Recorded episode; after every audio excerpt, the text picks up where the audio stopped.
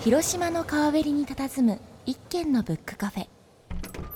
店の奥の小部屋では日々密かに会議が行われています。部屋の主は本当ボーイズ。世界を舞台に活躍するイラストレーター IC4 デザインの上垣博文と編集者ライターそして小説家の清水浩二広島を拠点に活動する文化系の2人が考えているのは野球やサッカーだけじゃない。広島のカルチャーシーンを刺激したいということ。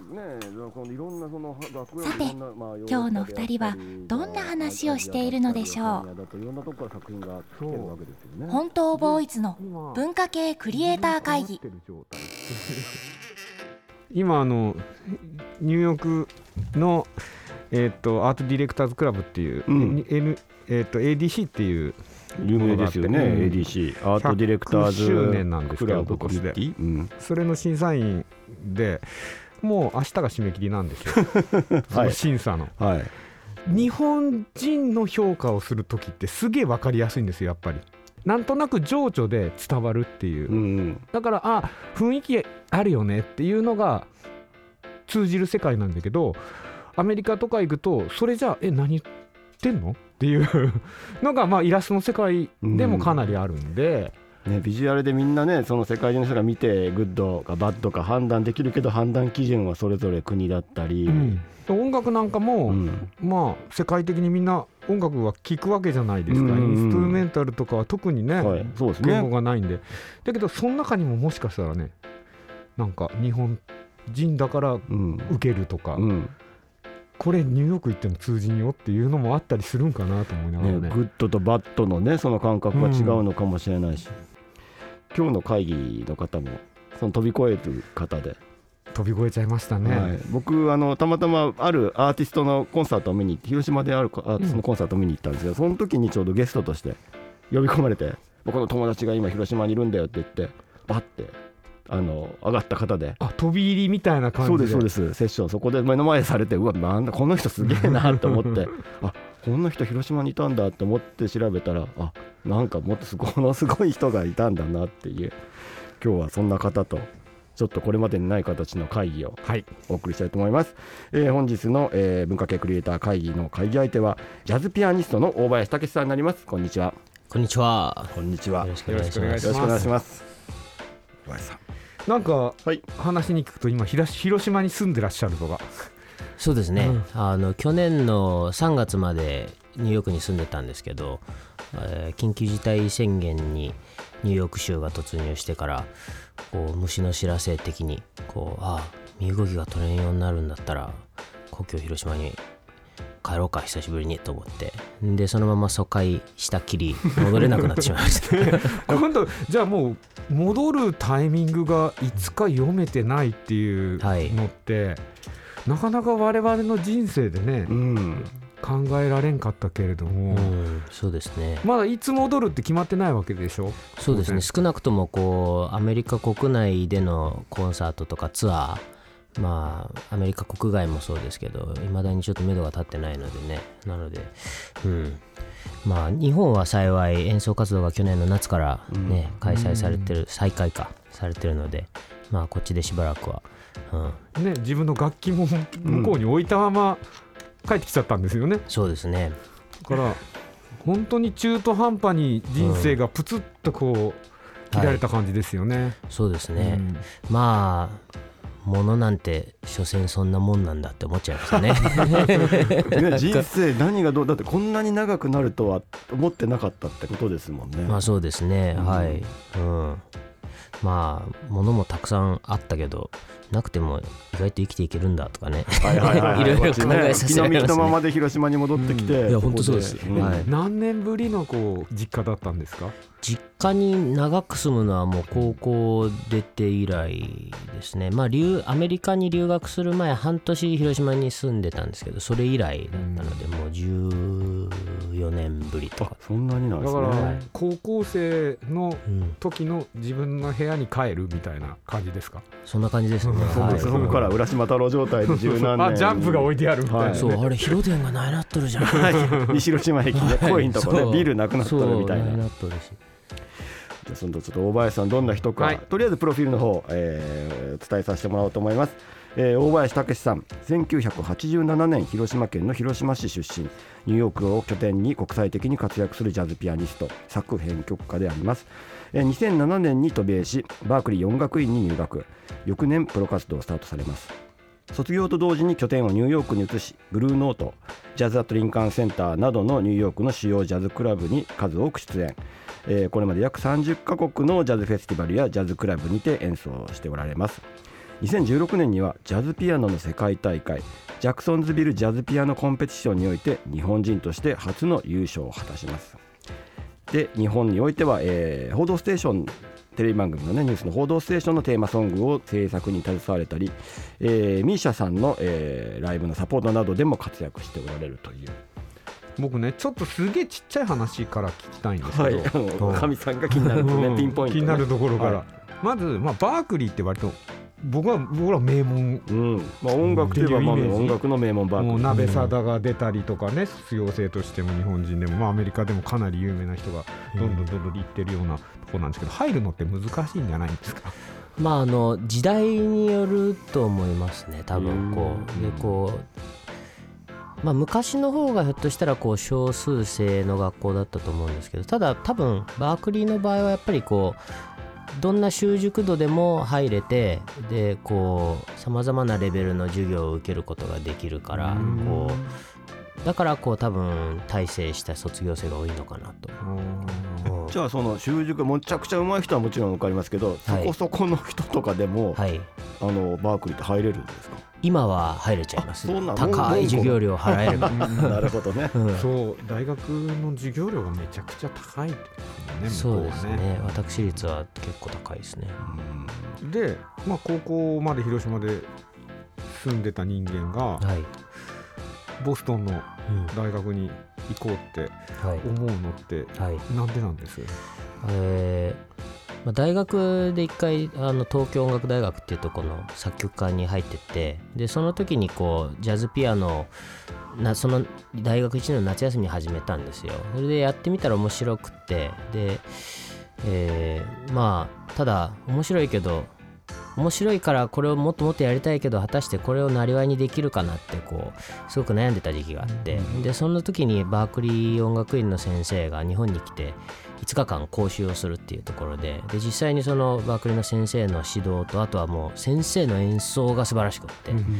もうブチグルーブしまくってこう、何？こうかステージ上で楽器で会話をしながら一緒にこう物語を作っていってるような様にもう強く感動してあもうこれはアメリカでこれを勉強せにゃいけんと思ってもう中退してっていう。あじゃあそれまで高校まではジャズじゃなくてクラシックの方、ってことですか、うん、まあそうですね、まあ、音楽高校っていうとこ行ってたんでその時はトランペット専攻でクラシック勉強してたけど、うん、まあ学外でこうバンドを組んでねそれこそペズとか T スクエアとかそういったこうインストの、はいバンドをやったりとかまあちょっとジャズフュージョン的な感じのそうですね。はい、うん、その時はトランペットで参加したんですか？ピアノそうですね。トランペットでしたね。うん、うん、まあなんでまあ音楽はどうだろう。まあいろいろ興味はあったけどもうこう何になんかこうすごいジャズほど情熱を持ってるものは高校の時はあんまりなかったかなって感じでしたもともとの音楽との出会いっていうのはでもどっからスタートなんですか？小林さんの場合は。音楽はあのうち母があのピアノとエレクトーンを教えててであの、はい、でヤマハでも教えるし自宅でも教えてたのでまああのうちにいつも楽器があって誰か生徒さんが弾いたり、まあ、うちの母が弾いたりとか父もギターをあの趣味で弾くのでこう日曜日はエリック・クラプトンが必ずかかるとか。それは、はい、CD としてそれ弾かれたりするんですか？あ、C、CD としてですかね、はい、はい、まあ親父はエレキなんでもストラトをギャーとかやってやって やってましたけど夜、はい、えじゃあ桃林さんが高校の頃にプライベートで聴く、音楽っていうのはどういうジャンルの音楽だったんですか？その時はまあクラシックの音楽だったりとかあとは何を聴いてたんだろうスティービー・ワンダー聞いたりとか当時やっぱりこう宇多田ヒカルとかそれこそ misia さんとかね、うん、なんか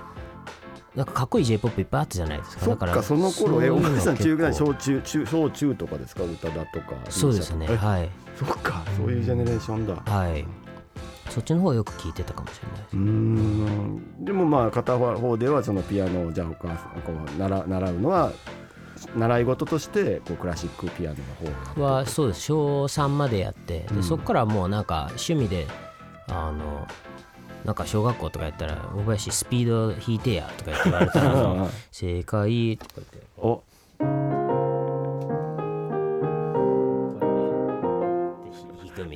大林武史のスピード。素晴らしい、はいはい、今日これがありますから 今日ピアノがスタジオの中に入ってるっていう。嬉しい、はい、ライブで音楽も入れながらっていう。えー、じゃなんかピアノできるキャラみたいな感じだったんですか？その大林あれ弾いて。なんかそうかもしれないですね。こう耳,、うん、耳コピはしてたんですよ好きでこう。おお音楽いい曲だと思ったら、うん、うん、趣味でっていうかこうはいじゃあスピード弾いたり宇多田弾いてちょこちょこ弾いてみたりとか。そうですね。え大学入った最初の授業とかジャズピアノとかどんなことするんですか？えー、何をやったかそれこそさっきなんかどう出してみろみたいな話をしたじゃないですか、はい、はいああそうですね。で、うん、どの音ってまあ普通に言ったらみんなどの音分かるのに、はい、どの音出してみろって先生が言うっていうのはどういうシチュエーションで言うんかなと思ったりとか。あそうそのさっきそうちらっと話してその印象に残ってる授業がその、うん、あの C っていう和音があって、うん、コード、はい、C メジャーあの幼稚園の授業とかでも使われる。もうドミソですよね、うん。でこれとかアメリカでその黒人さんの先生のゴスペルオルガン教室で、うん、でこう別の黒人のもうね150キロぐらいあるんじゃないかっていうでっかいね、うん、でっかい兄ちゃんが、はい、あの楽譜に C って書いてあるから、うん、この C を弾いたらこんなこんなコードになっても もうとりあえずあの手についてる指を全部鍵盤の上に置いてみたみたいな。それでも C と言っていいんですか？そのそうそれが僕がその時思ったことなんですけどそのドミソ以外の音が入ってるのになんか C でいいのかとか、うん、あのあとはクラシックの中ではやっぱりこう隣り合わせの鍵盤を押さえると音が濁るとかね、ね、そういったはい、だからあののがあるんですけどこうやっぱりその黒人音楽って言ったらやっぱりあのなんかちょっとちょっと気だるい感じというか、うん、グルーブなんかこうねこう脂っこい感じ、まあ、ブルージーだったりとかねそうですね、はい、だからこうなんか同じこう西洋音楽の理論でもやっぱりこう文化とか バックグラウンドが違えばこんなにこう響きも違うし、はい、違うんだ。そう C も違う。音楽の基本みたいなところじゃないですか、はい、そこからもう全然解釈がちょっと違うんですかね。そうですね、うん、だから結構、うん、クラシックで習うこうなんか決まり事みたいなのがやっぱりアメリカでバークリー行ってからどんどんどんどん取っ払われていって、っていうのはちょっと面白かったですね。えー、やっぱクラシックなんてもすごくね、うん、理論的でこうねこうカチッとしたような印象ありますけど、うんもっとこう雑味がいっぱい入ってくる感じというか。そうですねはい、うん、だからやっぱそれだけこううん百年後にいろん。な文化と融合できる西洋音楽の理論ってすごいなとも思ったし。あなるほど、ね、その上に乗っかって乗っかって C がこんなことまで、ここまでなってるんだってはい。本当に、うん、面白いなと、うん、やっぱ音楽の持つ可能性にやっぱアメリカに行ってこう触れる機会が多かった気がしますね、ちょっと知りたかったのが、まあ、大学バークリーは3年ですか？4年ですか、えー、4年です、4年、うん。で4年生にもなるとそろそろ就職のことどうしようとか考えてくるわけじゃないですか。はいうん、たらその時にもう自分はピアニストになろうっていうのは決まってたんですか？そうですね。あの大学1年の時に初めてニューヨークのジャズクラブで演奏して、うん、でその時にこう、まあ、ニューヨークの街並みを見ながらこうああここでまあ一回勝負したいなっていう気持ちが芽生えたんで、うん、それでもう卒業したらニューヨークに行こうとだけ決めてて、うん、まあ、ただこうねどうやって食っていくかとかそんなのは全く分かんなかったのでそう、うん、そうなんですよ、うん、そうですよね。はい。だってどれだけそのプロプロジャズピアニストという職業でねその本場のアメリカでもどうそのバークリー出たからといってどれぐらいの人がそれでやっていけ実際それで食えていけるものなんですかね。うんまあ少ないかもしれないですね。小林さん例えば周りでね同じように受けてた学生生徒だった人たちの中でじゃあその音楽で食えてたり、はい、プロのミュージシャンジャズピアニストあの、ね、プロフェッショナルのミュージシャンとして食えてる人ってどんなもんなんですかバークリーレベルあどうですかね。僕卒業した時僕の同じ年に卒業した900人。まあ全員がジャズじゃないですけどね、うんうん、ニューヨークの、ね、はい。ニューヨークのジャズシーンのジャズクラブでも演奏してるのって片手で数えるぐらいなのかな。もうちょっといるかな。なんかなんだかんだみんなやっぱりこうニューヨークには引っ越すけどジャズクラブでのその演奏がなりわいにならなかったりとかあとはそのまあ別のところに引っ越しちゃったりとかなかなかニューヨークでっていうのはちょっと少ないですねそう考えると。まあどうしてもね生活を安定させたりとか、はい、保険も必要だろうから学校の先生やったりとかなりますよね普通にやってると。はい、大林さんはじゃあすぐニューヨークに出てその演奏いわゆる演奏活動で食べられるようになった感じなんですか？えっ、ー、とまあライブだけで食べれるようになったのは3年目ぐらいですかね。まず卒業しました、はい、でつてもなしにとりあえずニューヨークに行ったんですか？そうですね。なんでだから最初はまあありがたいことに大学にいる時にこう演奏の仕事をもうやってたんですよ、うん、あのまあ、ライブもあったけどウェディングの仕事とか、ビッグバンドで。ボストンではい。ビッグバンドで演奏してそれなんかダンスパーティーで演奏するビッグバンドの演奏とかね。それをだからボストンの仕事をそのまま持ったままニューヨーク行ってでニューヨーク最初はもうあのコンピューターでネット掲示板で音楽の仕事がないか探したり、あとはバークリーってよかったなと思うのはバークリーの卒業生がもうすでにニューヨークにいたりしたので、そういう人たちから、はい、なんかウェディングの仕事もらったりとかっていう感じで最初の12年ただこうレストランでねなんかそう歌の友達のチャールズってやつがいてなんか言う「たけしよ」っつってあの40ドルで3時間演奏して飯がもらえるレストランの仕事があってでキーボードもアンプも全部持ってかなきゃいけないんだけどっつって。でも最初はやっぱり友達とこうね演奏してお金になるんだったらもう全然、っていうかいやお願いしますって言って。でレストランでやってたらあのその子が「その CD を作ってでそれを持ってったらジャズクラブの深夜枠に出してもらえるようになってみたいな。でそれでまあ僕もその子と一緒にこうジャズシーンの中にだんだん入っていってみたいな、じゃあ本当にコツコツ一歩一歩、はい、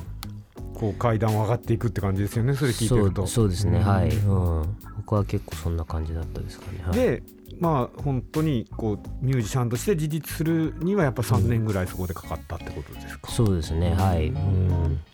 なんかイメージなんですがやっぱりそのねまたジャズってまたポップスと違ってそのさっきのやっぱセッションみたいなものがすごく軸にある音楽のような気がしていて。あそうですね、はい、だからまあいろんな意味でこうこう一緒に入ってこう飛び込んだらいろんなじゃあベースだったりドラムだったり違うジャンルの人たちとセッションしてでいいプレーをするとなんかどんどんどんどんそういうところでなんかこうミュージシャン同士で引っ張り合ったりっていうイメージなんですけど、ね、あそういう感じなんですか、はい、そういう感じですね。はい。やっぱり、うん、だから、うん、やっぱ一回こうパッてシーンに出てくるとこういろんな人とのコラボの機会がその人のところにバーって来たりもするし、うん、うん、だからまあ意外とまあ演奏能力も大切だけどやっぱコミュニケーション能力っていうのもやっぱ一つ大切なのかなと。だからちょっとしたこうジャズ好きの人が知ってるような人たちがそこに集まってるってことでしょ？そうですね。はい、うん、そういう人と腕をね、競い合ったり一緒に演奏したりってことになるんですか、うん、そうですね。はい。もう本当195060年代にジャズが世界的にこうあの認められるきっかけとなった音楽を実際その場でねやっていた環境プラスその人がまだそのじいちゃんじいちゃんとして君臨してるレジェンドジャズジャイアンツな皆さんがい。るわけですよね、そうですよ。まだいますよね、はい、本場で、えじゃあ、これもマニアックな話になってくると僕も分からんけど、はい、ああこの人と演奏できてるなんて嬉しいみたいな体験もありました？ああまあいっぱいありましたかね。うんあの僕マイルス・デイビスのバンドの CD をこう結構ずっと愛聴してたんですけど、うん、そのベースそのバンドに参加してるロン・カーターさんっていう人と一緒にこう演奏したりした時は、もうただねこうまあ、ちょっと音楽ジャズ知らない方のためにちょっとラーメンで例えるんですけど、はい、わかりありがとうございます。ロン・カーターがこう醤油ラーメン屋としても世界的にこう定評のある、うん、まあ、音楽でいうとこうもうやっぱロン・カーターのスイングのグルーブがこうすごくかっこいい、うん、もうだから僕はロン・カーターと一緒に演奏する時やったロン・カーターのスイングのグルーブの上で弾けるんじゃと思ってたらなんとバンドリーダーがもうもの指示は味噌ラーメン、はい、みたいな。逆にレアっちゃレアですけどなんかボサノバしか持ってこなくて、はい、もうリハの時ずっとボサノバで、ずっと味噌ラーメンで。ロンカーターを呼んでなんで味噌なん？みたいな感じになってたら、本番でロン・カーターが僕がなんかちょっとやっぱスイングしたいっていうのを悟って、もう。あちょっとちょっとこうこビームを出すというか歌の人、うん。歌の人が歌ってる時はずっと味噌ラーメン屋してたのに、ピアノソロになったらもうスイングのグルーブにしてくれて醤油ラーメンになってくれて、うわーみたいな。そりゃちょっと味なことをやってくれたというか。はい、めっちゃかっこよかったです。だからやっぱこう特になんか「いや俺はロンさんとスイングの曲やりたかったっす」とか言えなかった言わなかったけど、うん、なんかやっぱ察して。はい、うん、粋ですねそれはね。ジャズそれができるのがジャズっていうイメージがありますよね。やっぱこうあんまスクエアにこうポップスとかクラシックみたいにある程度こう決められた楽譜をなぞるんじゃなくて、はい、そのまあ、そういう発したらそういうふうに返ってくるリアルタイムでどんどんどんどんこう、うん、インプロビゼーションもそうですけど、はい、本当ボーイズの文化系クリエイター会議。この番組は広島 FM で毎週金曜日の午前10時30分から放送しています。